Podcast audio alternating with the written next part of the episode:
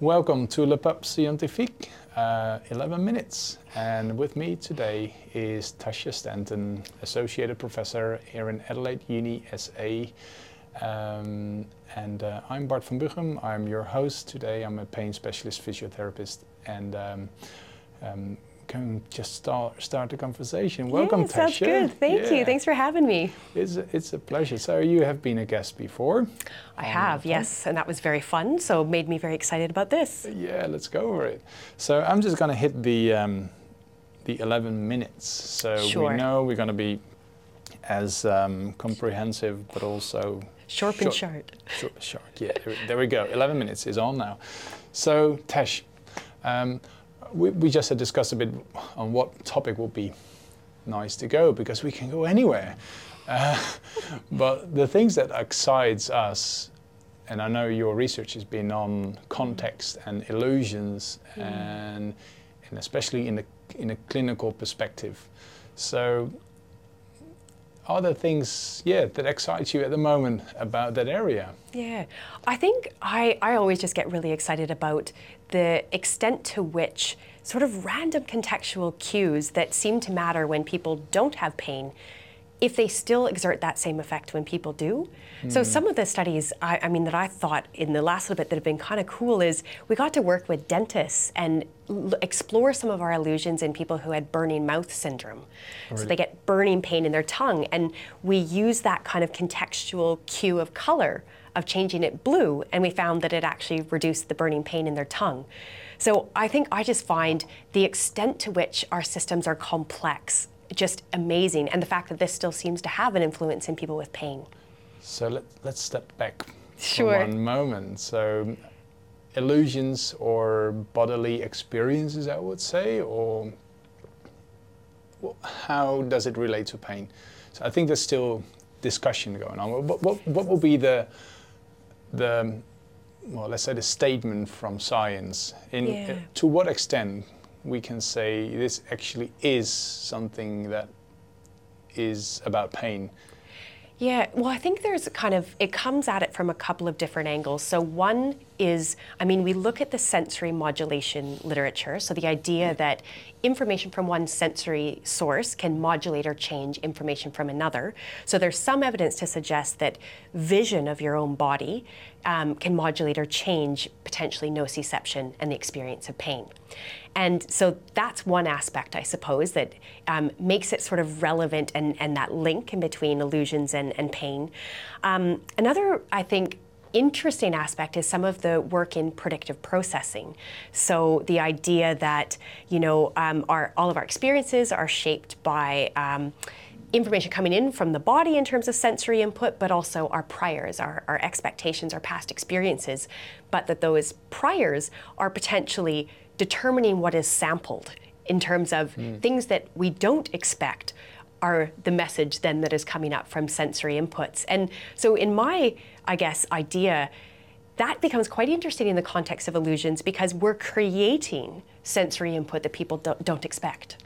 So how far would like sensory, I would, yeah, sensory experiences like touch, mm-hmm. like vision, taste, smell. I think that the research has been really comprehensive on. We know and you can show it, you can demonstrate that, hmm. and it seems to be very much equally to most of the people. Hmm. But when it comes to pain, I thought it was was much harder to find this, let's say, this average or the hmm. the does it does it account to all people? So is there still this area to to discover, and whether it's sensory information or experience experiences, are, are they actually the same as an, a pain as a pain experience?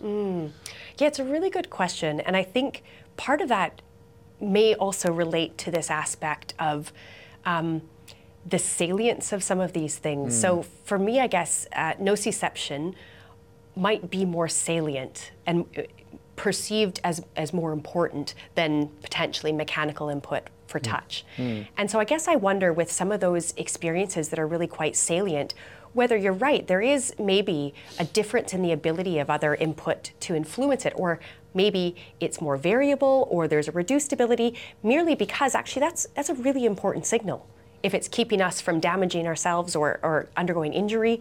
So I suppose that I would argue that we probably still are trying to understand, first of all, the extent to which that has the uh, capacity to shift or change an experience of pain, but also I get think the individual contributors for that unique person and the degree to which perhaps they weight that sensory information that's coming in. Because we do see that oftentimes some people respond a lot to our things like illusions, whereas we get others that don't.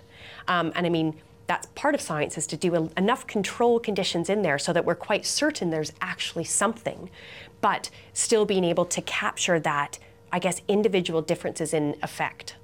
So can we discuss two conditions then? Um, what about sound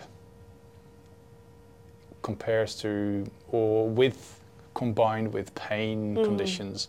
So what is typically in sound? So because I know you did, you did a nice paper on that actually on Yeah. on the the was it the, the Creaky back. the creaky back yeah. So Yeah. can you give you can you give some ideas or insight in how that relates to clinical work? Yeah. Well, I think we're honestly probably at an early stage with sound and putting it into place clinically. Um, but we, I, I did a little bit of work with um, Charles Spence, and we looked at the available lit- literature of how sound relates to movement, because oftentimes that actually is really relevant because when we move when we do something there's a sound attributed to that. If we you know throw a ball there and it hits the floor we're expecting a sound based upon our action. If we wrestle all of these things temporally sound and movement and even mechanical stimuli touch is often paired together. So right away our systems are very used to having those things paired together. So sound gives us information about our movement about what's happening to us. So i think in that sense there's ecological validity to looking at links between sound and how our body feels and potentially sound and, and pain if, if that's relevant to a movement. Or combining it with a painful movement, for example. you would- Yeah. is that is that the clinical angle we should take, or I guess some of so the study that, that we did paired it with paired different sounds with pressure applied to the back, and we were showed that that pairing different sounds could could alter people's perceptions of their own back and in terms of how stiff it felt.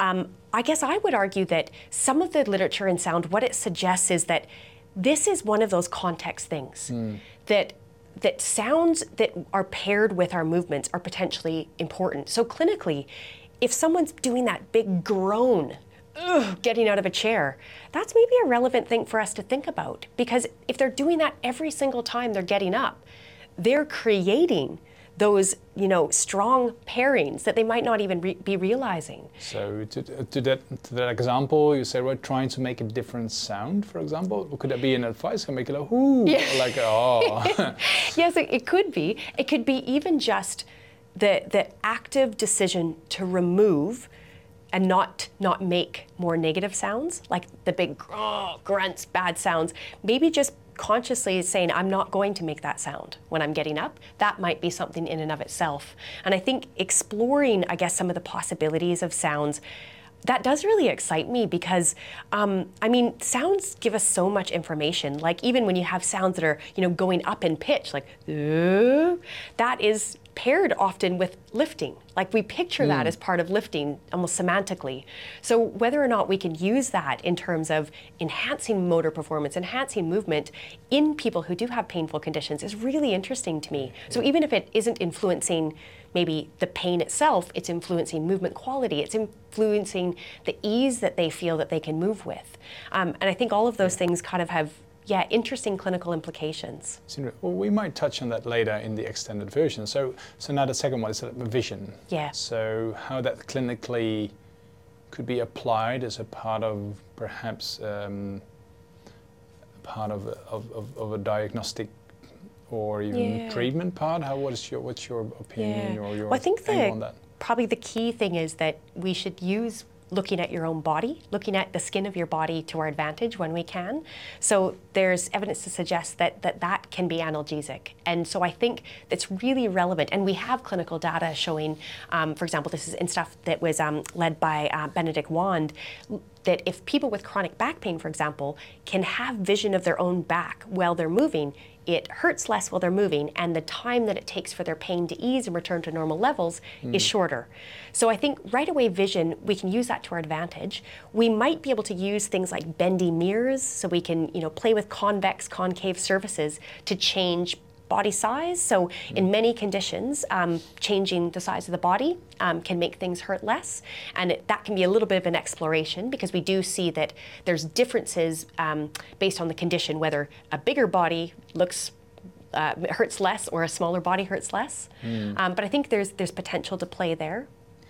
Yeah, so you would you would definitely advise for like a, a, a clinician to to explore what vision does, for example. I think it's a it's, it's a really quite yeah low hanging fruit to try. It is, yeah. I was wondering whether, like from the clinical point of view, or even um, clinical decision making, or the um, getting yourself into a diagnosis, but it's, it's a mm. different angle, I guess. Again, to sort of mm. reframe mm. what what does it mean to do an assessment? Mm. So it's less explo- it's more yeah. exploring rather than making a clinical diagnosis. Yeah. Again, like back pain is back pain, but is back pain plus yeah. people would have responded to a visual input in a different way you compared to another person. So would you find would that be an interesting way to see how that m- moves mm. to more descriptive diagnosis than mm. like clinical diagnosis? Yeah, I think so. And I think that's it's a really lovely way to sort of frame how we might look at individual contributors. Oh, we just made it. ah.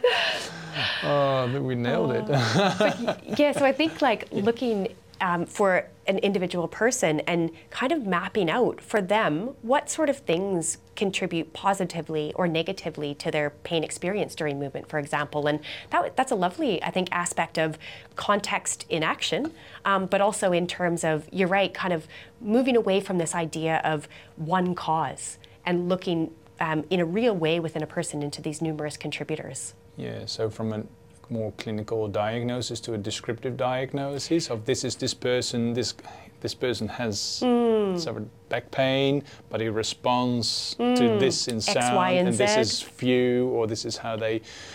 I, I can see that work out mm. quite nicely. Um, I think it also connects very well with the Resolve trial, uh, mm. where also features of this has been included. So mm. for the listeners, it might be interesting. Uh, hopefully, this paper will come out at some point. Um, and it's been uh, under review forever, so here's hoping. Yeah, that's right.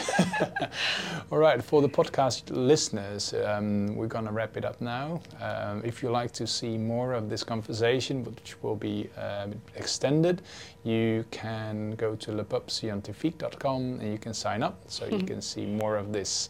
For now, thank you for listening and see you next time, or see you next time. Thank you.